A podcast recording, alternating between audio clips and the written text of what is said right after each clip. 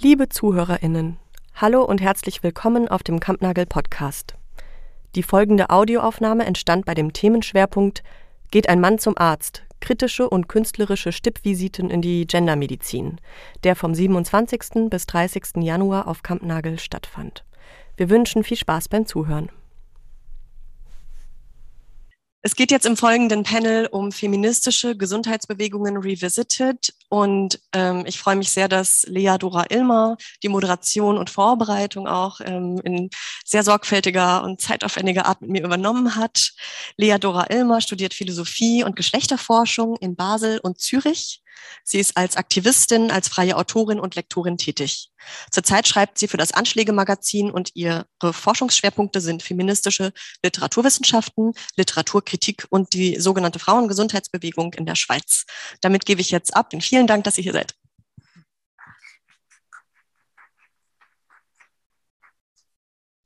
Vielen Dank, Alina. Ich möchte euch auch nochmal herzlich willkommen heißen. Schön, dass ihr alle teilnehmt. Ähm, herzlich willkommen zu unserem Gespräch über feministische Gesundheitsbewegung Revisited. Mir ist wichtig zu sagen vorab, es gibt nicht die feministische Gesundheitsbewegung. Und deswegen haben wir den Titel unseres Panels heute auch ins Plural gesetzt.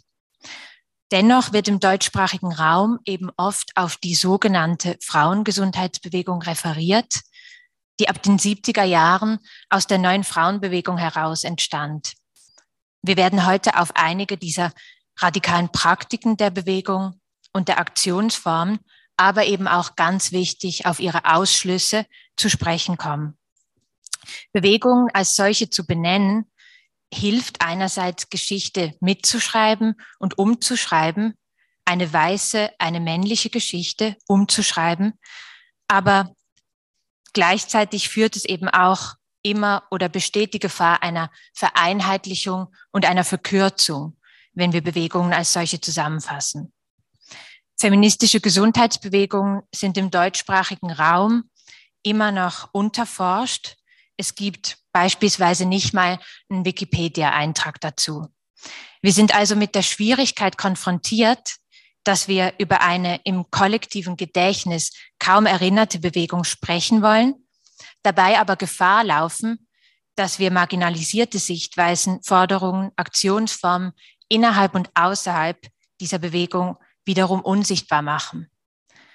In Anlehnung an die Keynote, die wir vorher gehört haben, möchte ich nochmal sagen, dass wir alle dafür verantwortlich sind, was und wer erinnert wird und um das so zusammenzufassen, darüber möchten wir heute sprechen. Ich stelle euch jetzt unsere wundervollen GästInnen des heutigen Panels vor. Und ich beginne gleich bei dir, Ulrike. Ulrike, du arbeitest als Trainerin für Anti-Bias-Trainings beim Zentrum für soziale Inklusion, Migration und Teilhabe Berlin und außerdem bist du auch als Sozialberaterin und in der politischen Interessensvertretung von Frauen mit Behinderung für das Netzwerk Behinderte Frauen Berlin tätig. Vielen Dank, dass du hier bist.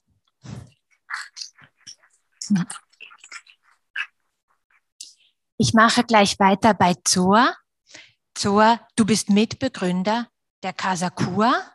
Das ist ein trans-interqueeres Community- und Health Center in Berlin und die Kasakua wurde von trans- und nicht-binären BIPOC gegründet, um Gesundheit zugänglicher zu machen für andere trans-, inter-, nicht-binäre und queere Personen und insbesondere Personen, die von Rassismus betroffen sind. Du praktizierst traditionelle chinesische und daoistische Medizin. Herzlich willkommen, Zoa.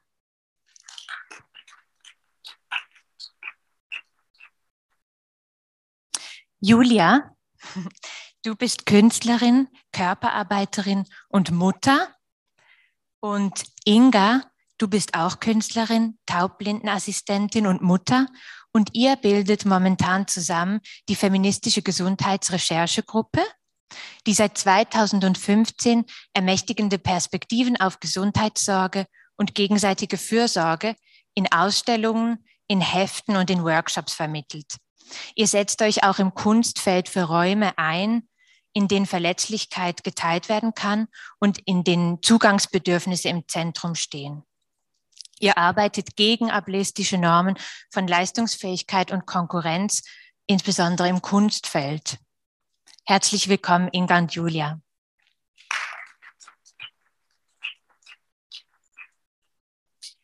Jetzt möchte ich noch sagen, dass Valle Mazzaferro leider kurzfristig absagen musste für unser Panel. Und trotz der Bemühungen ist es nicht gelungen, so schnell einen Ersatz zu finden. Wir sind uns bewusst, dass dadurch eine thematische Leerstelle entsteht. So, ich möchte jetzt beginnen. Wir sprechen über die Vergangenheit und Gegenwart feministischer Gesundheitsbewegung und darüber, wie wir Wissen bewahren können, wie wir es zugänglich machen können. Ich beginne bei euch, Julia Inga, und ich frage dazu gleich dich, Julia. Ihr habt eure Recherche zur Gesundheitsbewegung 2016 begonnen und ihr habt im Westberlin der 70er und 80er Jahre angefangen. Da seid ihr nicht auf eine einheitliche Gesundheitsbewegung gestoßen, sondern auf viele lose Stränge. Magst du ein bisschen erzählen, wie das war? Auf was seid ihr da gestoßen? Ja, hallo, danke für die Einladung. Genau, wir haben als eine größere Gruppe angefangen von zwölf KulturarbeiterInnen, ähm, uns mit dem Thema Gesundheit und ähm, Zugängen, also wie, wie können wir eigentlich zusammen kollektiv zum, zu, zum Thema Gesundheit und zum Gesundheitssystem arbeiten. Und wir haben dann in unserem ersten größeren Treffen begonnen, ähm, Orte zu besuchen, von denen wir ähm, erfahren haben, dass sie einen ja, alternativen Zugang zu Gesundheit eröffnen oder dass sie beraten oder das waren zum Beispiel das Heilehaus und die antipsychiatrische Beratungsstelle, aber auch ähm, das feministische Frauengesundheitszentrum und das Archiv Spinnboden. Und ähm, wir sind dann im, in den ersten Treffen darauf gestoßen, dass es eben Orte gab, die in den 70er und 80er Jahren gegründet wurden in Berlin, die sich eben mit dem Thema Gesundheit auf diese andere Weise beschäftigt haben und sind dann in unseren Gesprächen, die wir geführt haben mit Menschen, die da jetzt noch hm, tätig sind, arbeiten oder auch, die uns dann ähm, vermittelt wurden, die eben Protagonistinnen aus der Zeit waren, sind wir darauf gestoßen, dass es eben diese Bewegung gab, die an der Schnittstelle von Hausbesetzerinnenbewegung und Gesundheit, äh, Frauenbewegung ähm, sich ja eben mit dem Thema Gesundheit auf eine sehr politische Weise beschäftigt hat und wo es sehr viele verschiedene Ansatzpunkte und ähm, Unterströmungen sozusagen dann gab. Genau, und wir sind, ähm, es ist sozusagen eine sehr organische Recherche. Wir sind von, es ist nicht eine wissenschaftliche, unser Ziel war auch niemals eine wissenschaftliche Recherche zu machen, sondern eher eine, die von unseren Erfahrungen ausgeht und dann aber auch sich verknüpft mit den Erfahrungen von anderen und wir sind sozusagen von Person zu Person gekommen und haben Interviews geführt und haben ähm, Methoden gesammelt, haben ja Praxen kennengelernt, die wir eben dann ja weitergeben, auch in eben unseren Heften, unseren Scenes, in unseren Ausstellungen und Workshops. Genau, Inga, ergänze mich bitte. Ähm, hallo, genau. Ich bin innerlich noch ganz im Gespräch von davor. Ich denke, das geht euch vielleicht auch so und deshalb ähm, beziehe ich mich ganz kurz darauf. Und zwar ähm, möchte ich mich nochmal bedanken bei der Stimme aus dem Publikum, die eben dazu gesprochen hat, wie viele Leerstellen es in der Diskussion um reproduktive Gerechtigkeit in Deutschland gibt. Und Julia und ich sprechen über eine Bewegung, die Gesundheitsbewegung aus den 70er und 80er Jahren, über die wir sehr viel recherchiert haben. Und äh, es ist so ein bisschen, als hätten wir sowas wie ein halb gesunkenes Schiff äh, gefunden. Es gab so wenig Informationen über die ähm, Gesundheitsbewegung und wir beteiligen uns daran, diese Erzählung ähm, wieder zu entdecken und mit anderen zu teilen und versuchen immer sehr transparent darauf hinzuweisen, von wem wir diese Informationen bekommen, welche Räume heute noch praktizieren, welche Leute heute noch praktizieren. Aber ich glaube, dass es eine ganz wichtige Arbeit ist für uns und die können wir nicht alleine machen, dass wir fragen, äh, welche Positionierungen bringen diese Praxen mit sich? Wo sind die heute positioniert? Wo sind wir heute positioniert? Welche Formen von Gesundheitsaktivismus können wir uns vorstellen? Aber was müssen wir auch ähm, wahrnehmen an der Positionierung von zum Beispiel weißen Personen, weißen CIS-Personen, weißen nicht behinderten Positionen und wie können wir Unterbrechungen schaffen, wenn wir dieses Wissen weitergeben. Das wollte ich ganz kurz äh, sagen, bevor wir mh, mm, ja auch weiter gemeinsam über diese Bewegungen sprechen, ähm, dass das ähm, Praxen sind, die uns sehr begeistern, aber die auch sehr viel Hinterfragung und Aktualisierung benötigen. Vielen Dank für, für diese Hinweise nochmal.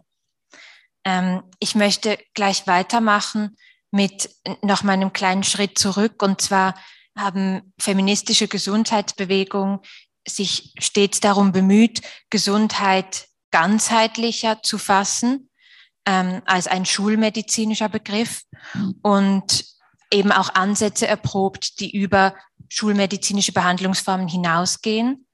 Und wir haben jetzt in, in dieser spannenden Keynote auch nochmal gehört, dass eben der Einbezug von Unterdrückungsfaktoren, von gesamtgesellschaftlichen ähm, Strukturen wichtig ist, wenn wir über reproduktive Gesundheit, wenn wir über Gesundheit sprechen.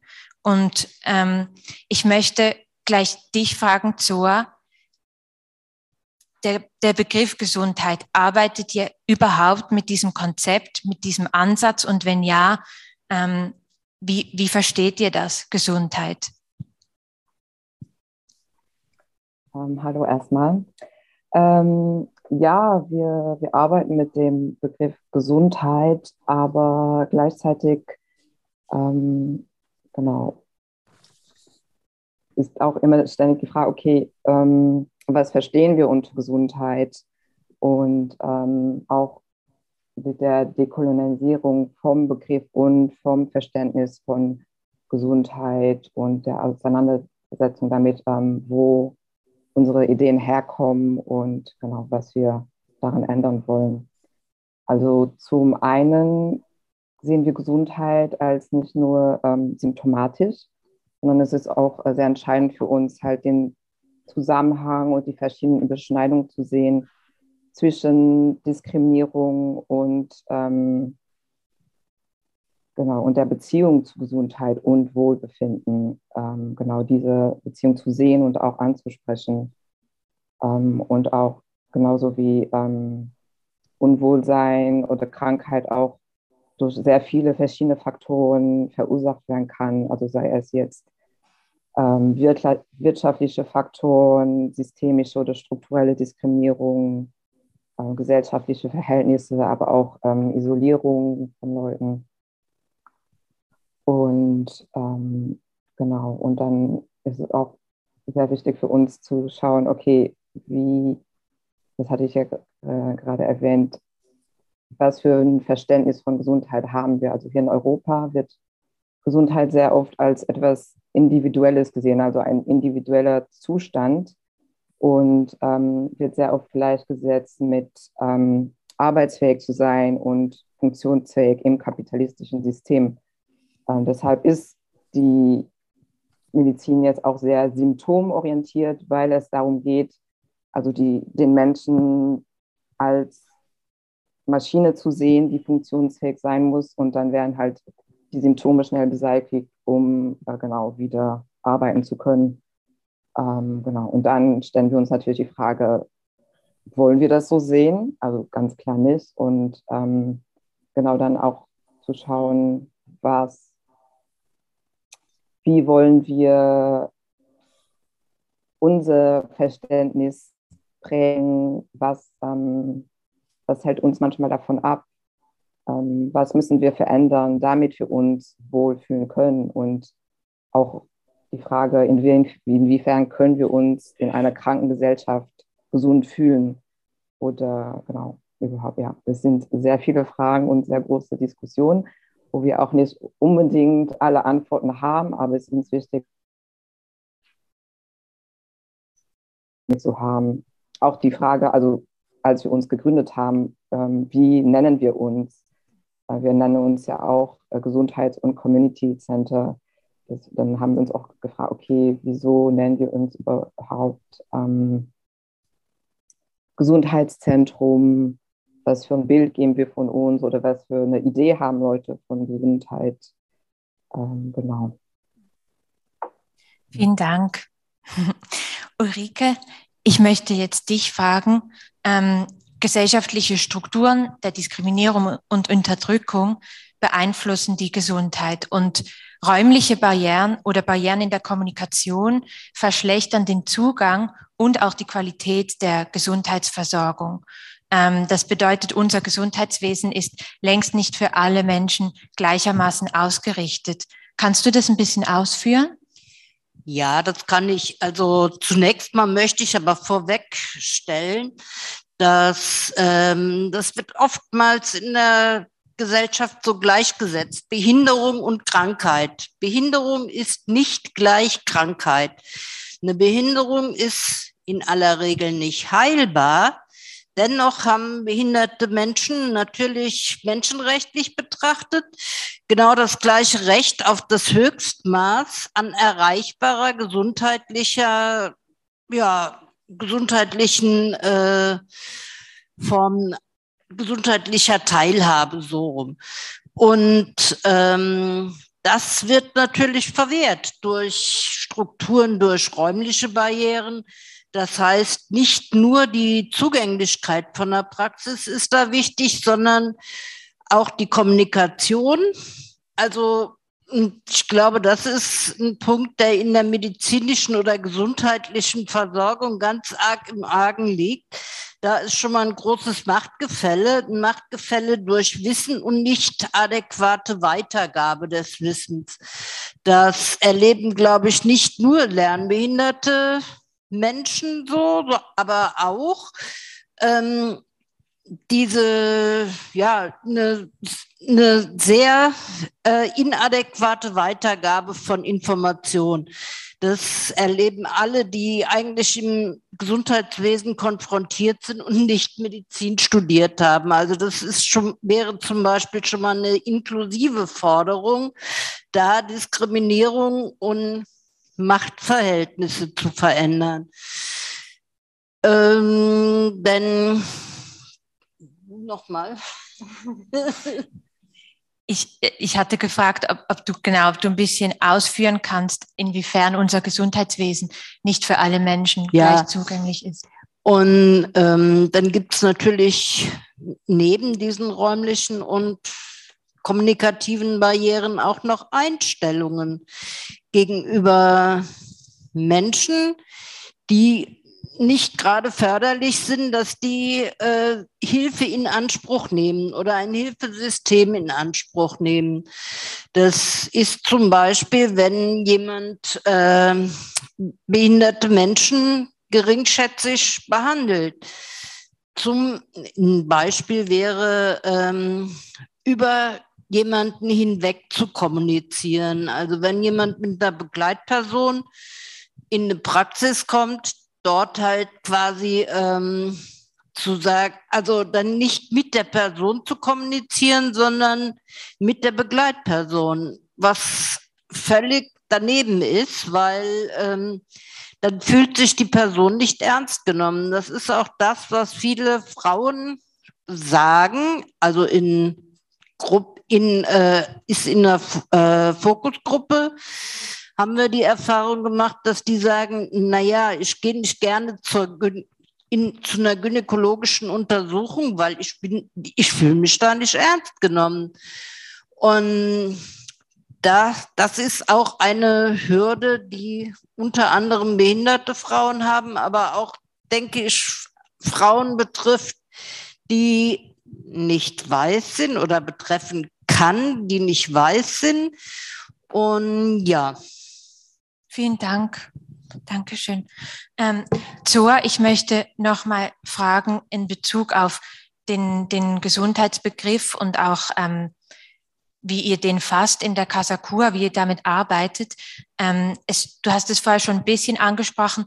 Es scheint wichtig zu sein, eben auch bei der ähm, Vereinzelung anzusetzen und gegen die Vereinzelung ähm, im Gesundheitswesen eben ähm, vorzugehen und, und ein, ein Modell entgegenzusetzen. Und deswegen ist euer Zentrum nicht nur ein ähm, Health Center, sondern eben auch ein Community Center. Ähm, welche Rolle spielt denn das Kollektive bei euch? Ähm, ja, zum einen ähm, sehen wir Gesundheit eben als nicht genau ein individueller Zustand, sondern ein, einen kollektiven Zustand. Und genau wie ähm, jetzt auch erwähnt wurde, das auch sehr oft so gesellschaftlich verbunden ist, dass es gar nicht trennbar ist und auch ähm, und es ist auch für uns wichtig, ähm, wenn wir uns als also wir sind, eigentlich sind wir auch Communities Center, weil sehr viele verschiedene Communities ähm, zusammenkommen und also in Casacua. Und das ähm, genau weg. Ähm, jetzt habe ich mich verloren. Was war die Frage? Kein Problem. Das Kollektive, welche Rolle das Zusammenkommen spielt. Genau, ähm, auch sich durch das Zusammenkommen und den kollektiven Austausch ist es auch möglich für viele Leute erst zu realisieren, ähm, was, was die auch krank macht oder was das Problem ist, weil sehr oft wird gerade bei Transleuten oder auch äh, von Rassismus betroffenen Leuten das Problem individualisiert. Es wird genau einerseits werden die Leute nicht ernst genommen, wenn zum Beispiel ähm, rassistische Vorfälle angesprochen werden, dann wird gesagt, ja, ähm, nimm es doch nicht so, ist doch nicht so schlimm oder es wird als ein sehr individueller, persönlicher Bezug gesehen anstatt als ein gesellschaftliches Problem. Und oft ist es dann auch ähm, genau dieses, dieser Austausch mit anderen Leuten, die von gleichen Diskriminierungen betroffen sind, ähm, hilft sehr oft auch, einen anderen Umgang damit zu finden, sich also genau sich bewusst zu werden, manchmal auch, ähm, dass es nicht was Persönliches ist, sondern ein gesellschaftliches Problem. Und äh, genau, kollektiv auch, weil genau gerade sehr viele Transleute und Leute, die von Rassismus betroffen sind, auch äh, gesellschaftlich ähm, isoliert sind. Und ähm, ja, und dadurch, also deswegen wollen wir dann auch einen Raum schaffen, wo Leute zusammenkommen können und ähm, ja, ein, wo Leute einen anderen Raum finden und äh, Leute mit ähnlichen Erfahrungen und ja. Dankeschön. Inga und Julia, ähm, wie, wie, habt ihr denn bei euren Recherchen das wahrgenommen, dass ähm, die Betrachtung von gesundheitlichen Anliegen ähm, als etwas Individualisiertes. War das in den 80er Jahren anders? Gab es da andere Ansätze? Und, und hat sich das wieder in den 90er Jahren zu einem individuelleren Problem ähm, verändert im Diskurs? Also in der, also in vielen der Orte in der Zeit der Gesundheitsbewegung, der historischen Gesundheitsbewegung, gab es ähm, eben auch ähnlich, also so was wie Beratungscafés oder eben Selbsthilfegruppen wurden gegründet. Also es gab auch schon die ähm, den Ansatz über den eigene, über die eigene Befindlichkeit sozusagen hinauszuschauen und sich auszutauschen mit anderen Menschen und zu merken, ah, mir geht's mir geht's ja auch so oder wir haben ja ähnliche Themen oder hat, wir haben ähnliche Erfahrungen gemacht, eben zum Beispiel in der feministischen Frauengesundheitsbewegung ja auch dann die, die Erfahrung mit ähm, mehrheitlich männlichen Gynäkologinnen, Gynäkologen. Ähm, genau, äh, dass es ja 80 Prozent der Gynäkologen männlich in der Zeit noch waren und dass es da eben auch sehr misogyne zum Beispiel Behandlungs, ähm, Behandlungen dann gab und dann aber auch zu merken, ich, das sind Erfahrungen, die ja auch strukturell sind und die nicht nur individuell, also die, die Begegnung und der, die schmerzhafte Erfahrung mag dann individuell sein, aber im Austausch erfahre ich, ich kann, äh, wir, wir können uns auch ja eben vernetzen, zusammentun, auch was politisch dann politisch aktiv werden, eventuell, um dann auch was, eine Veränderung zu bewirken. Und also, ja, genau. Ich, ich denke jetzt auch gerade noch an das, äh, an den Input von Loretta vorhin, ne? da, sozusagen sich zu, sich vorzustellen, was ist eigentlich anders möglich, ne? unabhängig von dem, wie es jetzt, also ausgehend vielleicht von dem, wie es jetzt ist und was einen jetzt, ähm, ja, was, was wir jetzt kritisieren wollen, aber dann, dann auch eine gemeinsame, im Austausch gemeinsame Vision zu schaffen und darauf dann auch zu, zugehen zu können. Ne? Das ist ja kollektiv möglich und individuell ist man da ja so verloren auch würde ich jetzt gerade sagen. Inga. Ja, du darfst, Inga.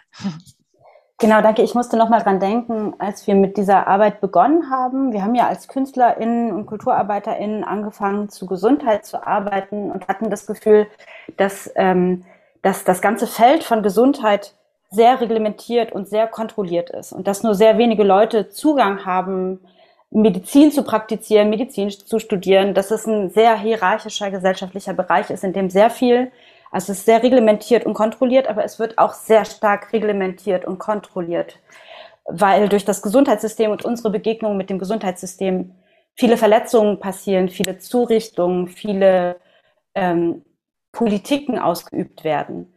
Und ich glaube, dass ähm, für uns ganz wichtig war, am Anfang uns zu überlegen, aus welcher Perspektive wollen wir zum Thema Gesundheit arbeiten, auch gerade als künstlerische Gruppe. Und eben wie können wir das schaffen, dass wir diese Hierarchie nicht gewinnen müssen, dass wir nicht äh, selbst Medizin studieren müssen? Äh, wie können wir aus einer Nicht-Expertin-Perspektive zu Gesundheit arbeiten und auch äh, das Gesundheitssystem, wie es ist, in Frage stellen?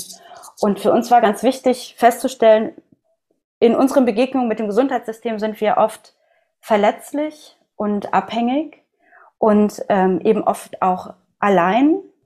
Ähm, und ähm, zu, zu schauen, wie können wir diese Position formulieren als eine Position, aus der heraus wir uns trauen dürfen, äh, anderes zu fordern. Und wie Julia auch sagte, uns anderes vorzustellen. Und wenn wir, dafür war für uns die Gesundheitsbewegung der 70er, 80er Jahre so spannend, weil es so viele kleine Aktionsformen, Methoden, Publikationen, Räume gab, in denen dieses Gesundheitssystem in Frage gestellt wurde und eben zum Beispiel nicht nur aus Patientinnen-Sicht, sondern aus der Sicht von professionellen MedizinerInnen und PatientInnen, die gemeinsam unzufrieden waren mit dem Gesundheitssystem zu einer Zeit, als das Gesundheitssystem noch lange nicht so schlecht war wie heute.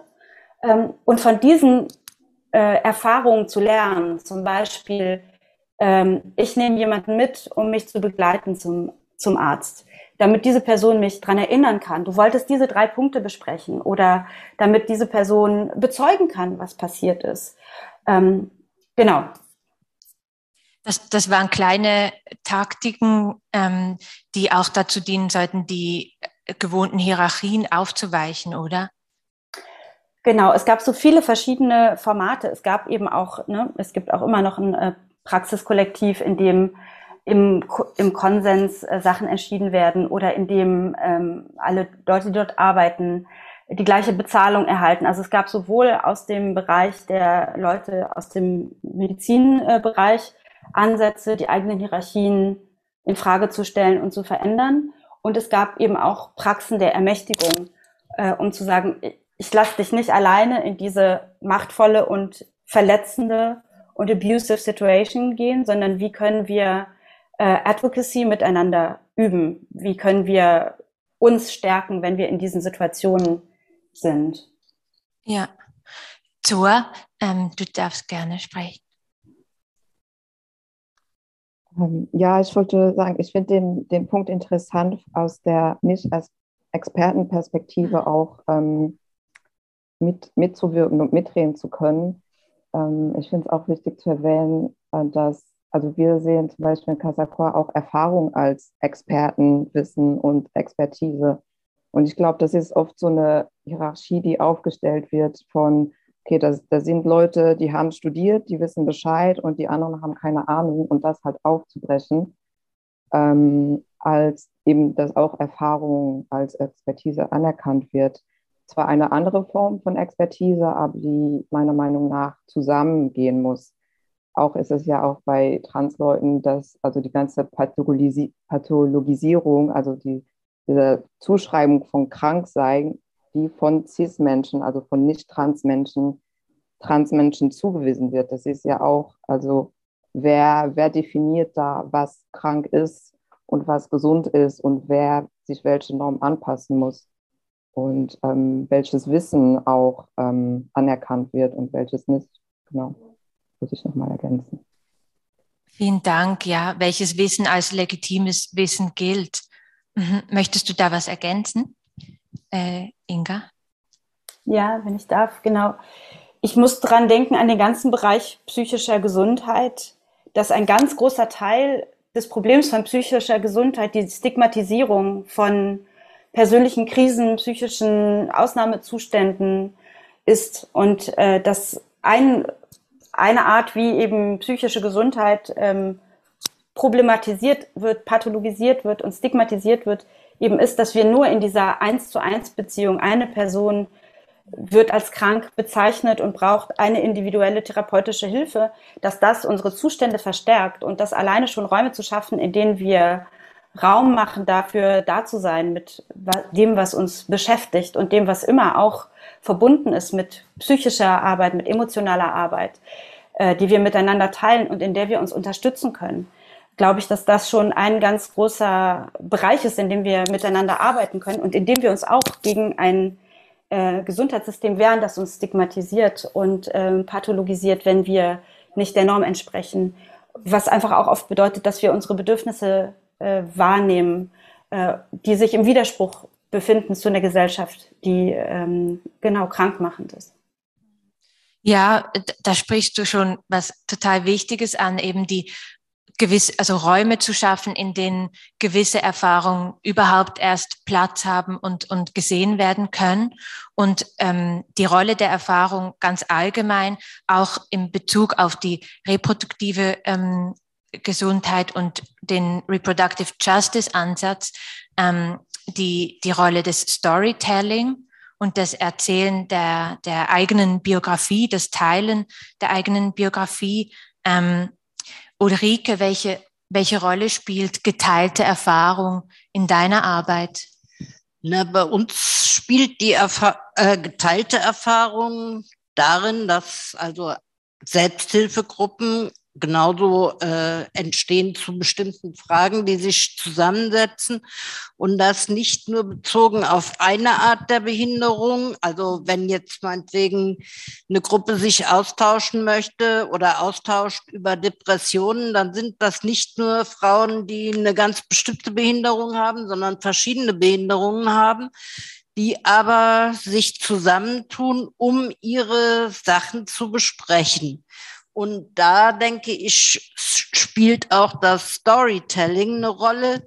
In meiner Beratungsarbeit ist das weniger der Ansatz, weil, also ich würde, ich finde das Storytelling ganz gut, um bestimmte Sachen, ähm, um bestimmte komplexe Zusammenhänge aufzuzeigen oder nochmal den eine Pointe, Pointe zu setzen, ne? damit es in Erinnerung bleibt. Also meine Arbeit, ich berate Frauen vielfach hinsichtlich der rechtlichen Situation und da versuche ich auf den Tisch zu legen, welche Möglichkeiten gibt es und was ist für die, was ist für euch am stimmigsten? Und das ist der, da ist dann ein Austausch entweder in Gruppe oder auch einzeln. Und insofern äh, denke ich, muss oder ich persönlich arbeite da eher an den, äh, an den direkten, an dem direkten, äh, was die Frauen halt äußern. Und weniger mit irgendwelchen Stories, die, die irgendwie außerhalb stehen. Weil ich finde, da muss man da ist die eigene Erfahrung mit einzubeziehen ne? und nicht so sehr die Methode, dass ich jetzt irgendeine Geschichte erfinde, die vielleicht ein Stück weit weg von der Frau ist, sondern dass ich dann erzählen lasse, warum jemand jetzt irgendetwas oder sich unschlüssig ist, wie sie sich entscheiden sollen. Ne? Du hast auch gerade schon die Selbsthilfegruppen angesprochen. Die Selbsthilfe ist, war eines der, der wichtigsten ähm, der, der wichtigsten Praktiken der äh, sogenannten Frauengesundheitsbewegung. Äh, die Selbsthilfegruppen, Selbsthilfegruppen sind in deiner Arbeit immer noch wichtig. Ja, klar. Ja. Also das sind, das ist ja gerade das Kollektive, dass man sich zusammen, oder ist ein Teil des Kollektiven, nicht nur, ne, dass man sich zu einer bestimmten Befindlichkeit oder äh, ja auseinandersetzt. Aber die Selbsthilfegruppen, wir sind, wir sagen, wir sind erstmal Expertinnen in eigener Sache, was nicht ausschließt, dass ich mir auch äh, eine andere Meinung, eine andere Profession mit heranziehe. Wenn ich irgendwie Magenschmerzen habe, gehe ich natürlich auch zur Ärztin ne? und äh, lass das nicht irgendwie im und äh, warte unbedingt, wenn ich mit meinen Hausmittelchen nicht mehr zurechtkomme, bis ich äh, ja, bis ich ganz unten liege. Aber es ist die Entscheidung von uns, wie wir damit umgehen. Oder auch, dass wir, dass, wie Inga das gesagt hat, dass wir uns äh, eine Begleitung mitnehmen, dass man das nicht vergisst. Das gibt es ja auch in anderen Zusammenhängen. Es gibt ja diesen schönen Satz, keine muss allein zum Amt. Ne? Und genauso ist es in der Struktur des Gesundheitswesens. Ja, danke schön.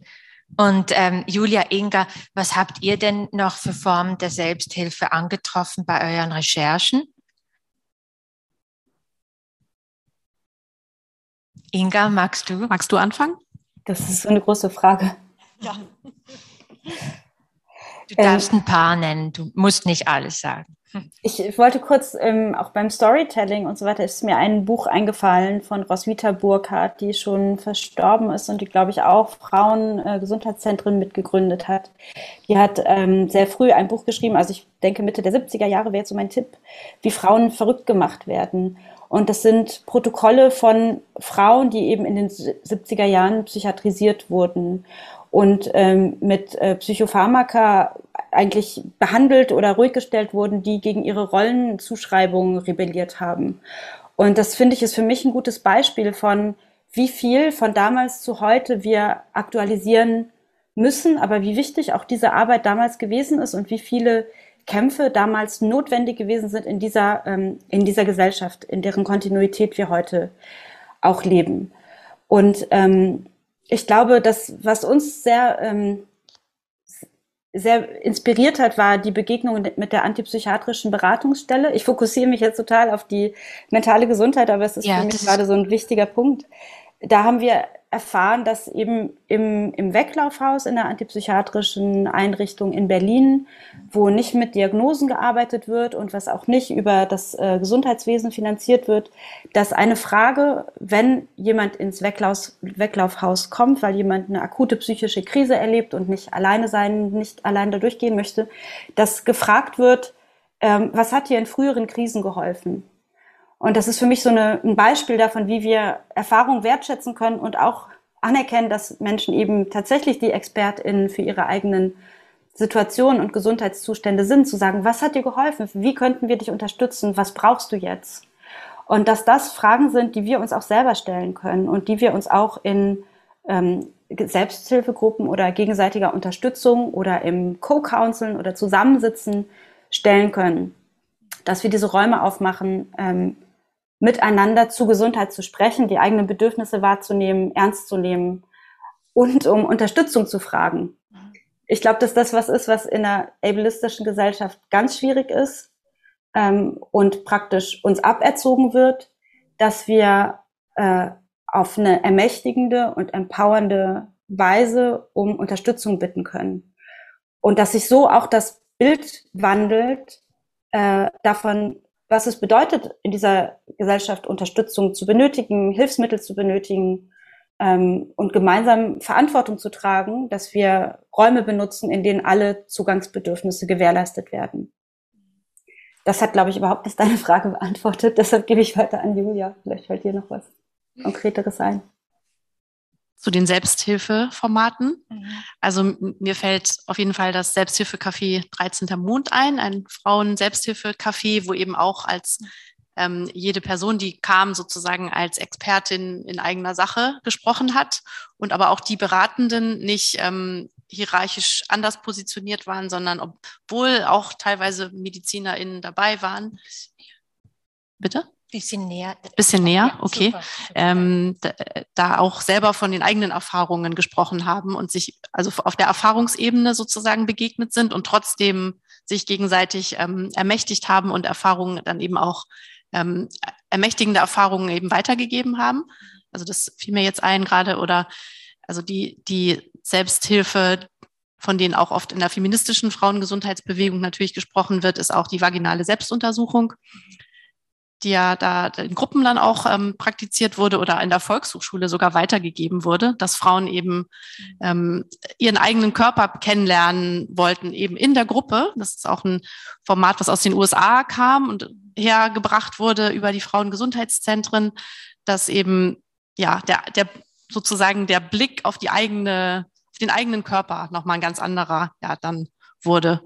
Und klar, jetzt die Ausschlüsse, die das dann produziert hat, Transausschlüsse oder so, das ist ja auch deutlich. Und das, also, ne, das ist immer die Frage, so, trotzdem waren es sehr, sehr mächtigende Praxen, die damals dann auch ähm, ins Leben gerufen wurden und sehr groß weitergetragen wurden auch. Und es gab natürlich Selbsthilfe, es entstanden Selbsthilfegruppen auch angeschlossen an die Gesundheitsläden. Also nach dem, ich weiß nicht, ob du noch zum Gesundheitstagen kommen wirst, aber es gab diese großen Gesundheitstage. Danach entstanden in Deutschland sehr viele Gesundheitsläden, so kleine sozusagen in Ladenlokalen ähm, Infoorte zum Thema Gesundheit, wo eben auch viele Selbsthilfegruppen angeschlossen waren zu eben einzelnen Krankheiten. Aber das fand ich gerade total interessant, was du gesagt hast, eben nicht sich auf eine Krankheit oder eine Behinderung oder so zu fokussieren und darüber sich auszutauschen, sondern sich über ein Thema auszutauschen, wie eben Unterdrückung oder bestimmte Art von Diskriminierung oder so.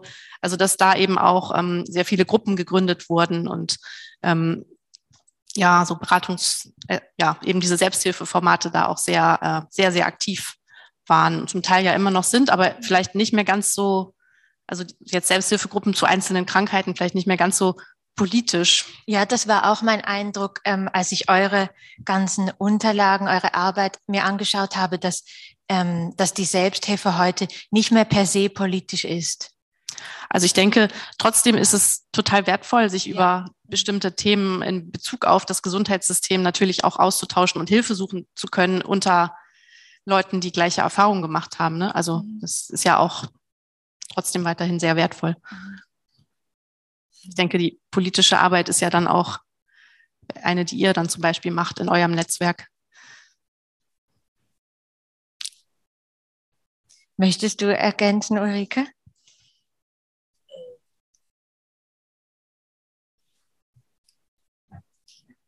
Naja, das ist in der Tat, äh, da ist ein Stück weit, glaube ich, wirklich verloren gegangen. Also das Selbsthilfe nicht mehr, also es gibt horrend viele Selbsthilfezentren oder ja, und äh, da wird einfach nur aus einer, aus, aus etwas eine Tugend gemacht. Da hat die Politik da ist die politische Ebene, geht da verloren, sondern es wird wieder subsumiert unter dem ökonomischen. Ne? Also Selbsthilfe kostet auch nichts. Ne? Ja, das, das stimmt, das ist ein wichtiger Punkt. Ähm, ich möchte jetzt zu den Ausschlüssen kommen und zu den Lehrstellen der ähm, feministischen Gesundheitsbewegung, der Frauengesundheitsbewegung. Und ähm, wir haben jetzt schon über die Selbsthilfe gesprochen als wichtigen Ansatz. Etwas, was du auch schon erwähnt hast, Julia, sind die ähm, sogenannten Frauengesundheitszentren, die im Rahmen der Gesundheitsbewegung eben entstanden. In Deutschland ab 1974. Das erste war das feministische Frauengesundheitszentrum Berlin.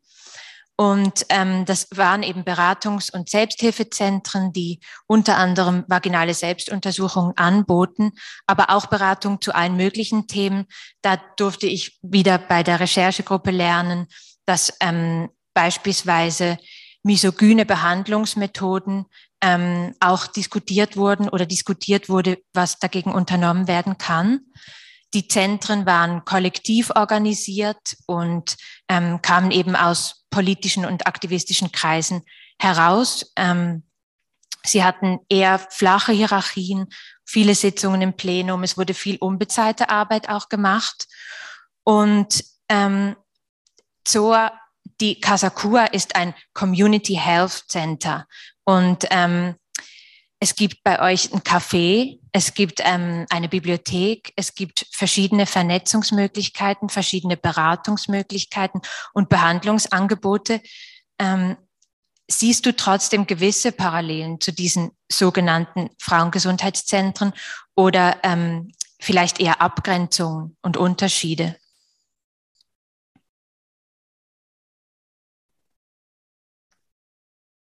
Ähm, ja, es ist eine spannende Frage für mich, weil ehrlich gesagt weiß ich nicht so viel über diese ähm, Frauengesundheitszentren, weil ich mich nie davon angezogen gefühlt habe oder es ganz klar war, dass es nicht ein Ort für mich ist. Ähm, deshalb habe ich mich da auch nicht sonderlich mit auseinandergesetzt. Ich finde es dann sehr spannend, auch heute mehr darüber zu hören. Ähm, auch ich glaube, es ist eine, also hat auch hier Veränderungen geschafft, ähm, aber auch sehr lückenhafte Veränderungen. Und für mich, also ist es dann, also Fokus hat sich für mich von ähm, weißen cis-männlichen Körper auf weil cis-Frauen ähm, geschiftet in diesen Räumen. Und da gehen dann wieder sehr viele andere Leute ähm, unterwegs verloren. Und deswegen, genau, deshalb fühlt es ja auch uns, also deshalb haben wir uns gegründet. Ähm, aber natürlich ähm, so Praktiken wie Selbsthilfegruppen haben wir auch. Ähm, genau, diese Praktik, weil ich, wo genau entstanden ist, aber das ähm, ich sehe das auch, also bevor es Kasakwa gab, ist auch in, einfach in meinem Freundinnenkreis, äh, dass wenn irgendwer zur Ärztin geht, äh, dass da eine Begleitung mitgeht, auch wenn es schon alleine ähm, sprachlich ist, äh, zur Übersetzung oder als Unterstützung ähm, ganz einfach, ähm, weil das auch immer wieder zu, ähm, zu Vorfällen kommt, ähm, ja, bitte. Es, es, gibt auf jeden Fall Parallelen und ich glaube, es, es würde mich auch interessieren, mehr darüber zu erfahren, auch zu gucken, okay, was können wir eigentlich auch daraus ziehen. Ähm, ist auch spannend zu hören, dass Selbsthilfe politischer war, auch zu der Zeit. Was ich auch interessant finde, weil zum Beispiel es gibt verschiedene äh, so Selbsthilfegruppen, also wir nennen es eigentlich Peer-to-Peer und nicht Selbsthilfe, aber ich glaube, das gleiche Konzept ähm, für Leute, also von und für Leute, die Krebs haben oder hatten. Und dass da dann auch im Aus, also ich bin nicht Teil der Gruppe, aber was die Leute mir ähm, erzählt haben, dass auch dann sehr viel Bewusstsein aufkommt, gerade bei Leuten mit Brustkrebs, wie ähm, auch sexistisch die Praktiken sind und äh, welches Bild auch Ärztinnen haben, was ähm, genau, wie, wie das passieren muss, was für die Leute wichtig sein muss, äh, was welches, genau, was erhalten werden muss und dass die Leute sich dann auch zusammensetzen und da auch ähm, politische Arbeit dazu machen wollen. Mhm, genau. Und ähm, jetzt habe ich schon vergessen, was du gefragt hast. Nein, das ist super, vielen Dank. Ähm, Julia, magst du vielleicht, ah, Inga, ja, du darfst. Ja, ich kann Julia nicht sehen. Ich hoffe, es ist okay. Ähm, genau, ich denke so zurück, also du hast ja gerade die äh, Frauengesundheitszentren vorgestellt und die waren in aller Regel feministische Frauengesundheitszentren und die meisten von denen haben ihr erstes F, das feministische, dann getilgt. Und es ist trotzdem so, dass wenn ähm, es gibt Stellen wie das FFGZ äh, oder Patientinnenbeauftragten, die erstritten wurden. Und wenn wir uns in Situationen befinden, wo wir denken, was soll ich in dieser Situation machen? Wie gehe ich mit einer Krebsdiagnose um? Oder wie komme ich mit einer, ähm, mit dem Zusammentreffen von einer bedrohlichen sozialen Situation oder ähm, psychischen Problemen und gesundheitlichen Problemen an wen kann ich mich wenden und wer kann mich beraten, dann sind diese Stellen oft unglaublich ähm, hilfreich und unterstützend. Und ähm, also das FFGZ in Berlin habe ich in verschiedenen Situationen erlebt, wo ich das Gefühl hatte, ich bin so dankbar, dass es so eine Möglichkeit gibt und dass es diesen Rat gibt. Und auch so etwas wie eine Patientinnenbeauftragte, gerade in der Auseinandersetzung mit äh, Bevormundung und Verletzungen im Gesundheitssystem, ist es einfach unglaublich, dass es das gibt.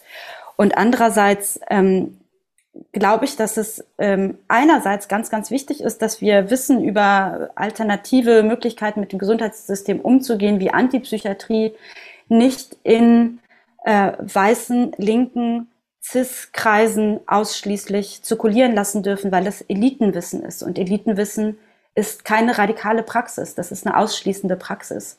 Und ich erinnere mich an ein Gespräch mit Zoa, ähm, wo, oder auch an eine Sache auf, ich glaube, auf eurer Webseite von Casaqua, wo ich merke, es gibt einfach große Bereiche im Gesundheitswesen in Deutschland, die sich als alternativ positionieren und in denen ganz, ganz wenig reflektiert wird, welche Ausschlüsse an allen Ebenen stattfinden, gerade im Bereich alternativer Medizin oder Heilpraktiker äh, sein, dass es ähm, mich hat selber schockiert, wie ignorant ich gewesen bin, wie, äh, wie unreflektiert viele von sozusagen alternativen Räumen äh, wie wenig Arbeit es zu den eigenen Ausschlüssen gibt. Und ich glaube, das ist äh, eine ganz wichtige Arbeit, die wir tun müssen. Das müssen nicht andere Leute machen, sondern wir, die im Gespräch sind mit Leuten, die solche Räume ähm, leiten und öffnen müssen, darauf drängen, dass diese Räume sich in sich mit, mit sich auseinandersetzen und sich öffnen.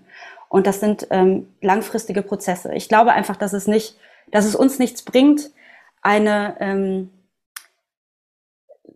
scheinbar radikale Praxen hochzuhalten, die, äh, die sehr ausschließend sind, weil sie genau dort nicht äh, radikal sind. Genau, sondern elitistisch und ausschließend. Ja, das sind wichtige Punkte, die du ansprichst.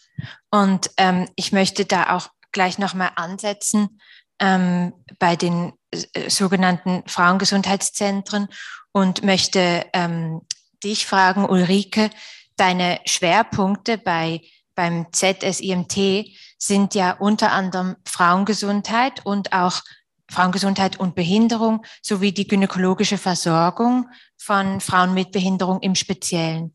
Und welche Rolle spielten die Anliegen behinderter Frauen in Bezug auf Gesundheit in dieser Frauengesundheitsbewegung? Ja, das ist jetzt vielleicht ein bisschen äh, nicht nur bei bei Zimt. Bei Zimt ist mir leider die Rolle ein bisschen zu wenig in Gesundheit. Ich würde gerne mehr Trainings im Gesundheitswesen machen oder mit Leuten, die sich da als SpezialistInnen fühlen, dass man dass man das mehr aufweicht in die Richtung, wie du auch gesagt hast, Inga. Also, und, aber da kriegen wir irgendwie nicht wirklich den Fuß rein. Ne? Aber jetzt mal, was die Ausschlüsse anbetrifft in der Frauengesundheitsbewegung, das ist, also behinderte Frauen werden da einfach nicht mitgedacht. Auch die ähm, Gynäkologie, ne, die ist ja wirklich so aufgebaut, dass ähm, behinderte Frauen, denen wird ja, werden praktisch die Rechte zum, zu einem Kind abgesprochen. Oder weil, also so, also das ist, das hat eine ziemliche Immanenz. Und das ist auch, wenn fortschrittliche Ärztinnen, also die wissen selber, ne? Die, ich, mir hat eine befreundete Gynäkologin gesagt, ähm, oh Gott, da waren heute waren äh, ein Paar mit Trisonomie 21 bei mir in der Praxis und da sagten die, wir haben, wir möchten ein Kind und helfen Sie uns dabei. Und da sagte sie, was? Also sie hat also wirklich sehr abweisend und ausschließend reagiert in dem Affekt. Ne? Also da sieht man auch, dass selbst kritische Geister unter der Ärzteschaft also da noch einfach einen Bedarf haben. Und ich weiß nicht, ob die zwei dann nochmal zu ihr gekommen sind oder ob die irgendwen anders aufgesucht haben oder wie das, wie dem, wie das äh, Thema dann weiterverfolgt wurde. Aber also das sind wirklich auch nochmal so diese ernstnehmenden Geschichten.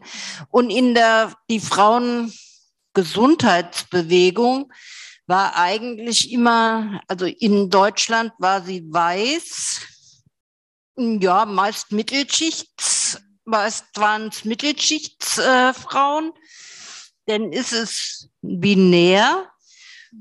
Und ja, das sind so die Hauptkriterien. Und da macht es Schwierigkeiten, wenn, wenn da keine Öffnung passiert, wenn die nicht selber sagen, ja, wir wollen was tun, denn oder da jemand anders reinlassen, dann äh, ist es einfach schwierig. Und erlebst du da Veränderungen heute in feministischen Kämpfen oder sind die Probleme die gleichen? Ich erlebe nicht viele Veränderungen. Ich selber, ich war in einem, äh, ja, in einer Frauengesundheitsorganisation, eine feministische, äh, im Vorstand aktiv und habe immer wieder eingebracht, also dass, dass, dass man, dass also mehr Barrierefreiheit und auch diese umfassende Barrierefreiheit, die eben nicht nur bei äh, einer Rollstuhlgerechtigkeit aufhört, dass die gelebt wird und dass die vorangetrieben wird. Ich bin, das ist wie, wenn wir nun mal auch in der Frauenbewegung irgendwie gesagt, also bestimmte Forderungen aufgestellt haben. Die Männer sollen sich ändern. Also als wenn man gebetsmühlenartig immer wieder an sie ran spricht und sobald du weg bist, passiert nichts mehr. Ne? Also das macht das Ganze so ermüdend auch. Ja, und auch ihr, Inga und Julia, ähm, beschäftigt euch ja eben heute mit Räumen. Ähm, ich hatte es am Anfang gesagt, in denen Verletzlichkeit und Zugänglichkeit Platz haben. Ähm, wie erlebt ihr heute diese ableistischen Normen? Also wir haben, wir kommen ja aus dem Kunstfeld erstmal so und ähm, da erleben wir das halt sehr stark. Das ist so sehr ähm, sehr starke ja, ähm, Schwierigkeiten in Zugänglichkeit gibt eben und dass es immer wieder so, ja, ja einfach ableistische Institutionen oder dass, dass es ähm, zu kurze Deadlines, dass irgendwie äh, das Arbeitspensum riesig ist und die Bezahlung sehr schlecht und so. Also das ist eigentlich, da sobald man nicht Zoa, du hattest das vorhin auch gesagt, dieses leistungsfähige, ich muss, dass Gesundheit irgendwie, irgendwie im kapitalistischen System ja auch heißt, ich bin permanent leistungsfähig und ähm, äh, kann meine, was ich nicht, 40 bis 60 Stunden Woche hinlegen und das im Kunstfeld am besten noch irgendwie mit einer knappen Deadline und nachts. So, also das, ne, das und wenn ich Sorgeverantwortung trage, entweder habe ich Kinder oder ich habe irgendwie Angehörige, die ich pflege oder habe selber eine, eine krank, chronische Krankheit oder eine Behinderung, dann wird das alles, dann geht das einfach alles nicht. Ne? Das ist halt auch sehr ausschließend in der Hinsicht. Und also wir haben jetzt, wir sind zum Beispiel Teil einer Gruppe, Inga, da kannst du, glaube ich, mehr zu sagen, weil ich nur so ein bisschen am Rande dabei bin, aber Cygnus Affinity Group, das ist eine ähm, Art Selbsthilfegruppe von KulturarbeiterInnen mit chronischen Krankheiten, Behinderungen und Sorgeverpflichtungen. Inga, magst du mehr dazu sagen? Ja, kann ich machen. Sprich ruhig weiter, Julia. Ähm, genau, aber auch, genau, Inga sagt dann gleich mehr zu dieser Gruppe, aber eben, ähm, dass wir auch in unserer Arbeitsweise und in unseren, also erstmal in den Workshops, die wir anbieten, auch ähm, das thematisieren und eben auch in den Workshops Räume schaffen für so einen Austausch, wo es eben auch um Erfahrungen von Krise oder von Krankheit oder von Diskriminierung geht. Dass wir aber auch, wenn wir mit einer Institution oder einer, ja, mit, mit einladenden ähm, Orten oder so zusammenarbeiten, dass wir da darauf achten, was passieren da eigentlich für Ausschlüsse, was gibt es für Zugänglichkeiten, eben auch diese umfassende Zugänglichkeit zu bedenken, was, ähm, was sind Möglichkeiten auch von ja, Gebärdendolmetschung oder was sind Übersetzungen in leichte Sprache, nicht nur wie ist die räumliche also nicht nur gibt es eine Rollstuhlrampe, mhm. sondern eben auch, wie, wie, ja, wie sind Möglichkeiten, auch wenn man nicht ähm, in Präsenz teilnehmen kann. Es ist ja jetzt auch ein bisschen ähm, besser geworden durch mhm. die äh, allgemeine Akzeptanz von Technik. genau. Ja, Inga? Genau, ich denke nur kurz daran, dass ich denke, im Moment ist es besonders ärgerlich, weil das Thema Care, also Fürsorgearbeit, so ein Hype erlebt im gesamten Kunst- und Kulturfeld und eben trotzdem stattfindet in sehr uncaring Institutionen und Arbeitsbedingungen. Und ich denke, unsere Auffassung wäre schon, dass das allum, die allumfassende Zugänglichkeit auch bedeutet, welche Möglichkeiten der Teilhabe haben verschiedene Leute, also auch der Teilnahme, welche wann brauchen wir Pausen? Wie viele Termine sind zu viel? Wer muss Assistenz planen? Wer hat Mobilitätsbedarfe? Und das nicht als etwas extra zu erleben. Also zuerst wird das Panel geplant und dann kommt extra mhm. das äh, DGS-Budget dazu, sondern wie können wir diese Prozesse an allen Stellen zugänglich planen. Und das ist für uns schwierig, aber wir sind auch immer wieder in Institutionen, wo wir merken, das ist noch ein ganz, ganz, ganz weiter Weg. Und ähm, genau, ich, ähm, ich musste an einen Text denken, der ist in der Bremer Frauenwoche, glaube ich, in den 70ern eröffnet, äh, veröffentlicht worden von einer ähm, Gruppe von Frauen, die sich als Krüppelfrauen positioniert haben und die in diesem Buch reflektieren, wie ihr Gesprächsangebot an ähm, die Frauen aus der Frauenbewegung damals nicht aufgenommen wurden und die eben untersuchen, welche Überschneidungen haben sie mit arbeitenden Frauen. Und da sprechen sie auch um reproduktive Rechte und die Diskriminierung zum Beispiel bei äh, Frauen mit Behinderung, mit Kinderwunsch. Und ich glaube, das Gute ist vielleicht, dass es jetzt diese feministische Frauengesundheitsbewegung nicht mehr gibt und wir gemeinsam neu lesen, was davon ist jetzt relevant in unseren Praxen, welche Überschneidungen haben wir, welche Lücken und Fehlstellen gab es damals und wo können wir heute anders ansetzen. Und ich denke, im, äh, im Keynote eben ähm, war ganz wichtig zu schauen, von welcher, welches Wissen gibt es von äh, Personen of Color, von äh, auch gerade aus der Disability Justice, ähm, die, die in der weißen Mittelschichtsfrauenbewegung gefehlt haben. Ähm, ich glaube, es ist gerade eigentlich ein toller Moment, dass wir diese Praxen uns anschauen können mit einer gewissen Distanz und einem gewissen Druck, weil einfach auch durch Corona das Gesundheitssystem so ähm, öffentlich diskutiert wird, dass gesellschaftlich klar ist, es gibt ähm, einen Bedarf zu Gesundheit zu arbeiten. Und das ist vielleicht das Vermächtnis der Gesundheitsbewegung, dass es eine Bewegung gab, dass es ganz viele unterschiedliche Perspektiven und Aktionsformen gab, um Gesundheit und das Gesundheitssystem und wie es praktiziert wird in Frage zu stellen. Vielen Dank, dass du das gerade schon so schön alles zusammengefasst hast, Inga. Und mit Blick auf die Uhr, ähm, ja, ich sehe, dass wir schon ein bisschen fortgeschritten sind. Ähm, wir haben ja im im Vorgespräch auch schon festgestellt, dass wir eigentlich mindestens einen ganzen Tag darüber sprechen müssten. Und ihr seid so tolle ExpertInnen, dass es echt ähm, schwerfällt. Ja, ich habe so viele Fragen an euch. Ich möchte trotzdem jetzt nochmal ähm, auf die Zukunft zu sprechen kommen. Wir haben auch heute bei Loretta gehört, es ist eben wichtig, dass wir uns überlegen, wie möchten wir ähm, das Gesundheitswesen in Zukunft gestalten und ähm, genau, wie, wie gehen wir mit diesem Wissen um, mit diesem Vermächtnis, dass wir einerseits kritisch betrachten, andererseits ähm, aber auch gewisse Praktiken ähm, noch mitnehmen möchten und weiterentwickeln möchten. Und ähm, da ist mir aufgefallen, in puncto Wissen bewahren, ähm, dass die feministische Gesundheitsrecherchegruppe, äh, ihr habt eine kleine Recherchebibliothek angelegt und auch ähm, die Kasakua hat eine kleine queer-feministische Bibliothek mit vorwiegend ähm, BIPOC-AutorInnen, um Wissen zu sammeln und weiterzugeben. So, wieso sind räumliche Archive immer noch so wichtig?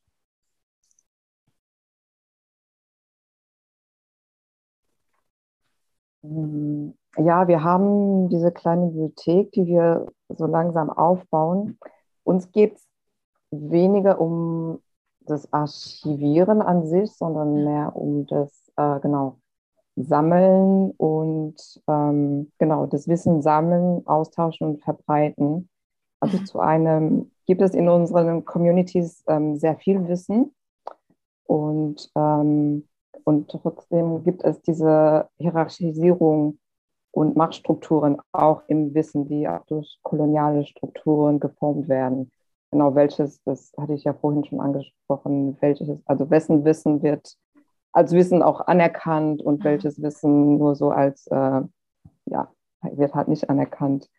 Und ähm, auch sehr viele Leute schätzen ihr eigenes generationelles Wissen nicht mehr. Und das wollen wir halt auch ändern und Menschen ermutigen, dies zu tun. Also auf, also auf einer Seite sammeln wir halt Bücher natürlich von mehrheitlich ähm, BIPOC-Leuten, aber wollen auch Leute ähm, dazu aufhören, das eigene Wissen aufzuschreiben und in Sienform zu sammeln und so. Also auf einer Seite haben wir dann das, aber auch genau dann dieses Zusammenkommen in, also mhm. für, die Idee ist halt auch, dass während den Bibliotheköffnungszeiten Leute zusammenkommen und sich austauschen, sich organisieren und so. Und das nicht nur ein Sammeln, also vielleicht ist es so meine, meine Idee von Archivieren ist Wissen sammeln und das verstaubt es irgendwo. Und das ist aber nicht, was wir machen wollen, genau. Das soll eher lebendiger werden und es wieder ausgraben und teilen. Genau. Julia, was tun wir, damit das nicht nur immer so elitäres Wissen bleibt? Hast du eine Idee? Ich würde sagen, möglichst viele Situationen für Austausch schaffen. Mhm.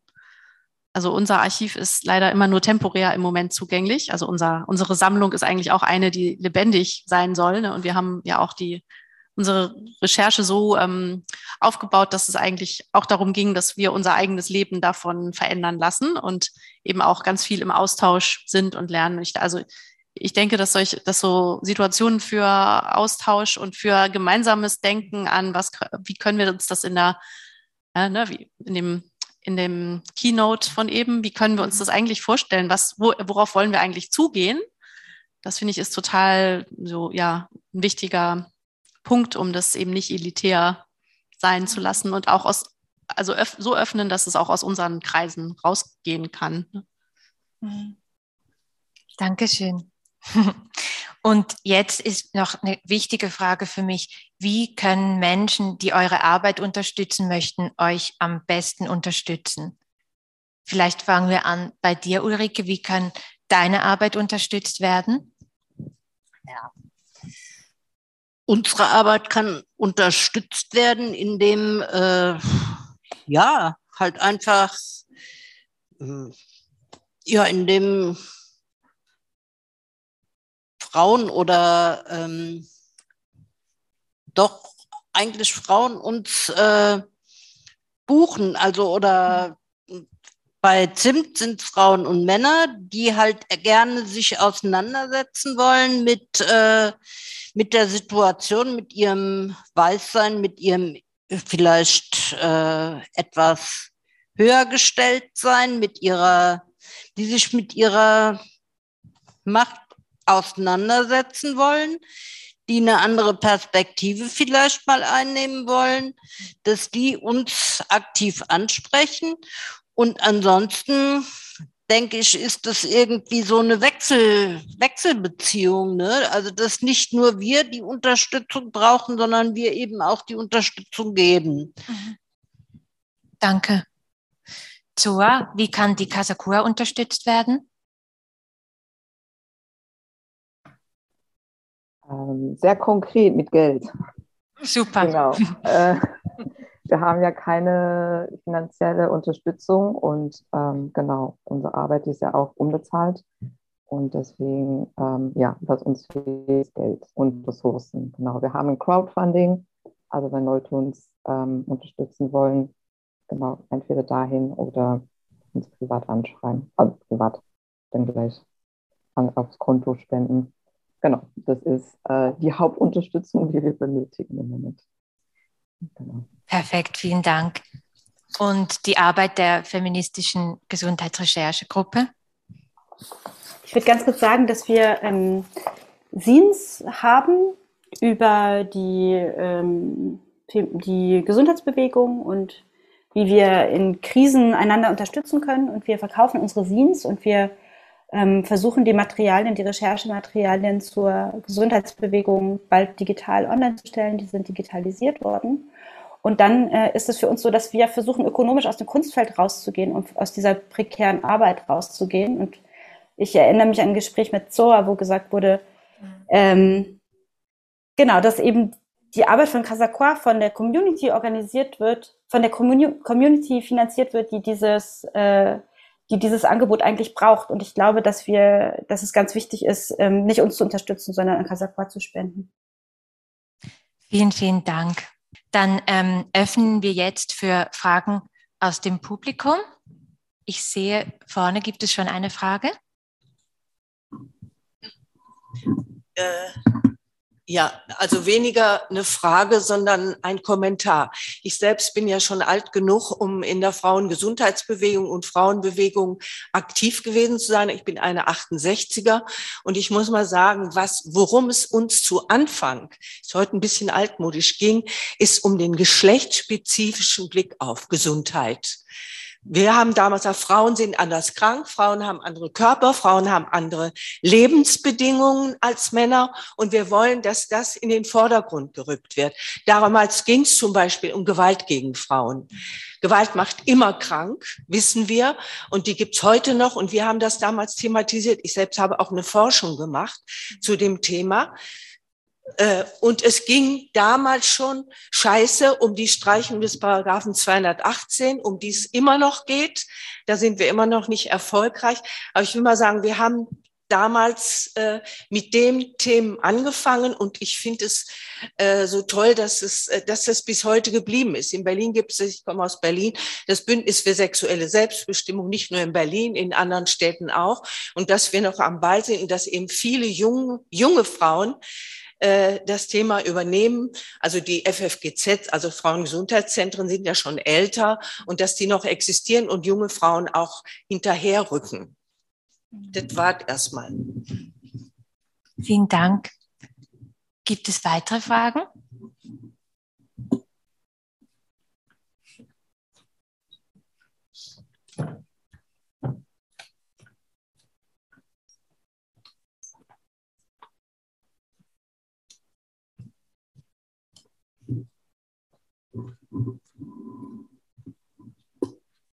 Äh, auch von meiner Seite aus keine eigentliche Frage, sondern eher ein Kommentar oder eine Ergänzung. Ich fand es super gut, dass die Recherchegruppe das auch angesprochen hat, ähm, dass sich halt explizit auch mit Ausschlüssen beschäftigt wird. Und ich glaube, das ist eine Sache, die gerade zum jetzigen Zeitpunkt immens wichtig ist. Auch zum Beispiel Bündnis für sexuelle Selbstbestimmung, die nach wie vor immer wieder Terre de Femme mit äh, in ihren Demos haben, mit in ihrem Bündnis haben und es nicht, Entschuldigung, ähm, äh, hinkriegen, passiert immer wieder, dass die mit auf den Demos laufen am 8.3. Ähm, dass äh, es immer wieder passiert, dass halt keine klare Kante gezeigt wird bei bestimmten Ausschlüssen. Ne? Und die sind historisch bedingt und gewachsen. Wir haben in der historischen Frauenbewegung, Frauengesundheitsbewegung diese entweder nicht äh, ne, den, den mangelnden Willen, sich zum Beispiel mit der ADFRA zusammenzutun. Äh, die äh, Frauenbewegung in Deutschland ist tatsächlich auch äh, ja zum Beispiel äh, immens geprägt gewesen von der schwarzen Frauenbewegung, von der schwarzen lesbischen Frauenbewegung, die immens wichtige Beiträge geleistet hat. Transpersonen waren schon immer Teil dieser feministischen Bewegungen, die häufig auch mal bewusst außen vor gelassen wurden in den Frauengesundheitszentren etc. Und wir haben jetzt gerade diesen Punkt, wo diese Ausschlüsse teilweise auch massiv wieder mit reingedrückt werden, in dem Moment, wo es halt zum Beispiel AkteurInnen gibt, die ähm, aus so einer Frustration heraus, dass bestimmte Änderungen noch nicht geschehen sind, sich halt quasi äh, dazu entschließen, gegen marginalisierte Gruppen zu schießen.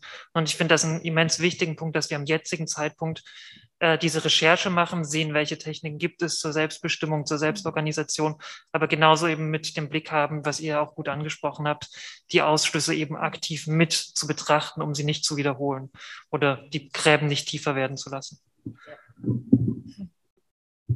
Vielen Dank.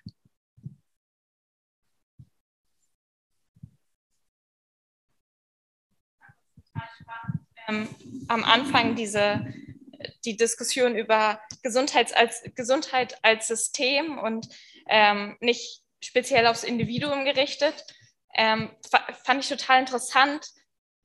Mir ist aber auch immer wieder in den Kopf gekommen, wie wichtig es aber auch ist, aufs Individuum zu achten und zu sehen, ähm, was irgendwie die individuellen Interessen sind, was ja auch schon gesagt wurde teilweise. Also was heißt eigentlich für mich persönlich gesund sein und vor allem aber auch, ja, was sind die Hintergründe? Gerade wurde gesagt, Gewalt ist ein riesiger Punkt, wo sich dann auch, ähm, ja, dass, dass der Körper sich äußern kann aufgrund, ähm, ja, aufgrund psychischer, ähm, psychischer Gewalt oder physischer Gewalt. Und da vielleicht meine Frage, wie kriegt man das hin, dass man einen Blick auf Gesundheit als System hat und trotzdem auf die individuellen Bedürfnisse und die individuelle Geschichte darauf eingeht.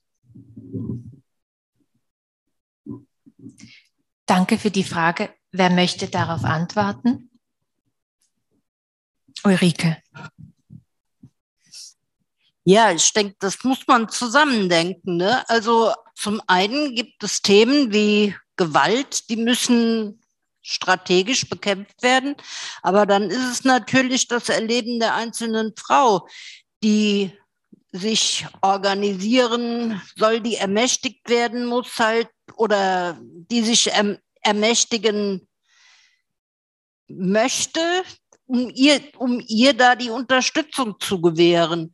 Also es geht ja nicht darum, um ein abstraktes äh, Thema einfach zu bearbeiten, sondern es geht darum, einen, einen Missstand ja möglichst abzuschaffen, beziehungsweise so in den Griff zu kriegen, dass er nicht mehr so, dass er die Individuen nicht mehr so trifft oder die Individuen eines Kollektivs nicht mehr trifft. Ne?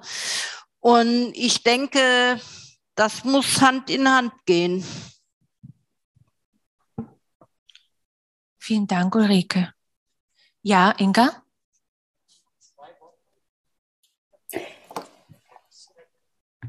Sie reagiert noch. Ja, darf ich? Ja.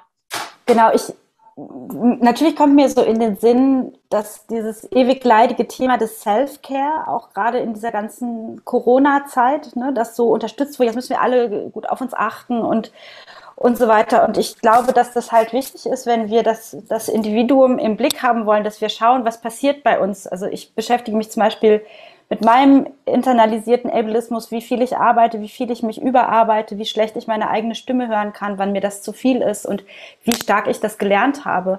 Und ich glaube, es gibt so einen Weg raus, nämlich diese, diesen Raum zu schaffen für Selbstsorge in einem gemeinschaftlichen Zusammenhang. Also Räume zu schaffen, in denen wir uns gegenseitig unterstützen können, ähm, hinzuhören und Bedürfnisse wahrzunehmen, ohne dass es diese äh, Selbstoptimierung oder diese Vermarktung ist. Und ich glaube, dass das da ist, wo gegenseitige Unterstützung und Selbstfürsorge zusammenkommen. Und ich kenne das zumindest von mir aus der Linken, dass wir oft nicht spüren, wie hart wir zu uns selber sind, wie hart wir zu anderen werden. Und ich glaube, wenn wir weiter zusammenarbeiten wollen, in diese Richtung arbeiten wollen, ist es wichtig, dass wir in diese Räume reinschauen. Wie sprechen wir miteinander? Wie korrigieren wir einander? Wie unterstützen wir einander? Wie fordern wir einander auch heraus? Und ich glaube, dass wir da zum Beispiel Weichheit brauchen und äh, gegenseitige Unterstützung. Vielen Dank. Ja, ich habe mich nochmal gefragt, also ich war ja auch 1980 auch hier oder 81 war das hier in Hamburg auf dem Gesundheitskongress, auf dem Alternativen und habe mich dann eine ganze Weile damit gar nicht mehr so viel beschäftigt. So. Und mir ist ja auch oft, habe ich mich jetzt nochmal gefragt, wo ist eigentlich der Punkt gewesen, wo das so verschwunden ist ein Stück, auch wenn es die Frauen, also die feministischen Gesundheitszentren weiter gab. Und wo ist eigentlich dieser politische Aspekt verschwunden? Weil ich finde den schon enorm wichtig, sag mal, als linke Frau und kann auch nochmal das bestätigen, was sie gerade gesagt hat, so, dass in linken Zusammenhängen ja wirklich zum Beispiel auch Inklusion ist ein ganz schwieriges Thema, das da durchzusetzen, kommt da nicht vor. Das ist einfach im Gegensatz zu geflüchteten Menschen zum Beispiel überhaupt nicht sexy, so sage ich jetzt mal ganz fies. So, ne? Also so, das ist einfach was, was auch total unterdrückt wird. Und ich frage mich halt, ob das nicht auch, ob das eigentlich untersucht wird, auch jetzt mal zu gucken, wo ist das eigentlich abgebrochen und wie kann man das lebendig halten, dass so diese Verbindung zwischen dem politischen und privaten einfach auch bleibt, weil ich glaube, dass das eine andere Stärke oder Dauerhaftigkeit dazu bekommt und dass dann nicht einer alle Schwarzer entweder einen Unfug erzählen kann, zum Beispiel so un ungestraft. So, ne? Also so, das fand ich nochmal, ob das geguckt wird überhaupt, um das zu verhindern, dass es nicht wieder so abbricht. Ich fand, das war schon mal viel mehr allgemeineres Thema, als es das jetzt ist. Ich finde es gut, dass es jetzt wieder auftaucht. Ich freue mich da sehr drüber.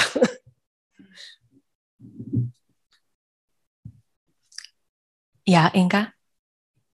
Tut mir leid, dass ich mich jetzt so vordränge, aber du hast eben auch was gesagt, ne, dass irgendwie ähm, Arbeit mit Geflüchteten sexy ist und Inklusion nicht sexy ist. Und das, glaube ich, ist schon irgendwie eine komplexe Formulierung, wo man nochmal genau reinschauen müsste. Was sagst du über, ne, wie, genau. Ähm, das wollte ich kurz, ähm, da wollte ich einfach kurz einhaken. Das ging gerade so schnell.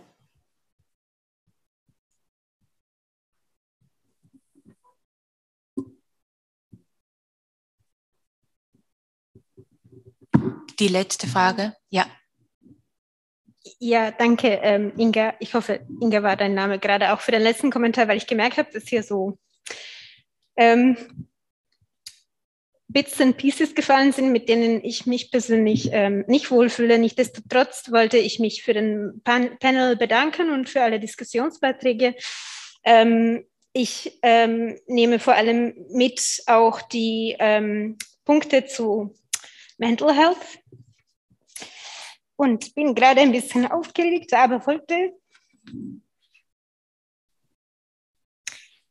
aus einer neurodiversen, ähm, wollte aus einer neurodiversen Perspektive sagen,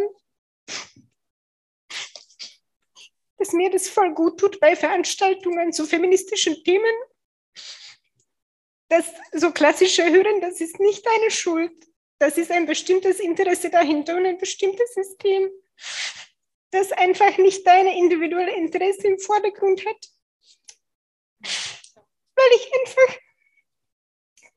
Okay, sorry, das, ähm, ich glaube, ich kriege gerade auch meine Tage, aber ich bin einmal einfach aus einer, also einer psychiatrischen Tagesklinik ausgeschlossen worden oder musste mich gegen ärztlichen Rat entlassen, weil ich einfach gesagt habe, ich fange nicht meinen Tag um 7 Uhr an mit einer Morgenrunde. Ich bin gerade schwer depressiv und ich kriege mich nicht um 7 Uhr hier nach Neukölln aus meinem Bett heraus. Und die hatten einfach kein anderes Handling für die Situation, als dass sie mich entlassen haben. Und mir geht's gut und ich wachse darüber hinaus, aber zu hören einfach, dass das halt kein individuelles Szenario war und dass das nicht meine Schuld ist, dass ich mich einfach in depressiver Krise um 7 Uhr nicht aus der Routine, dass ich das nicht machen kann, sondern dass das halt auch ein bestimmtes Interesse ist, Menschen in Anführungszeichen funktionsfähig zu machen. Das tut einfach immer wieder gut, auch egal wie sehr man aware ist und in linksfeministischen queeren Szenen organisiert ist. Also ähm, danke, dass das auch angesprochen wurde. Ja, danke. Vielen Dank, dass du das geteilt hast. Ja, ich danke euch ganz, ganz herzlich ähm, fürs Teilnehmen. Ich danke euch ganz, ganz herzlich fürs Dabeisein und für euer wichtiges ExpertInnenwissen.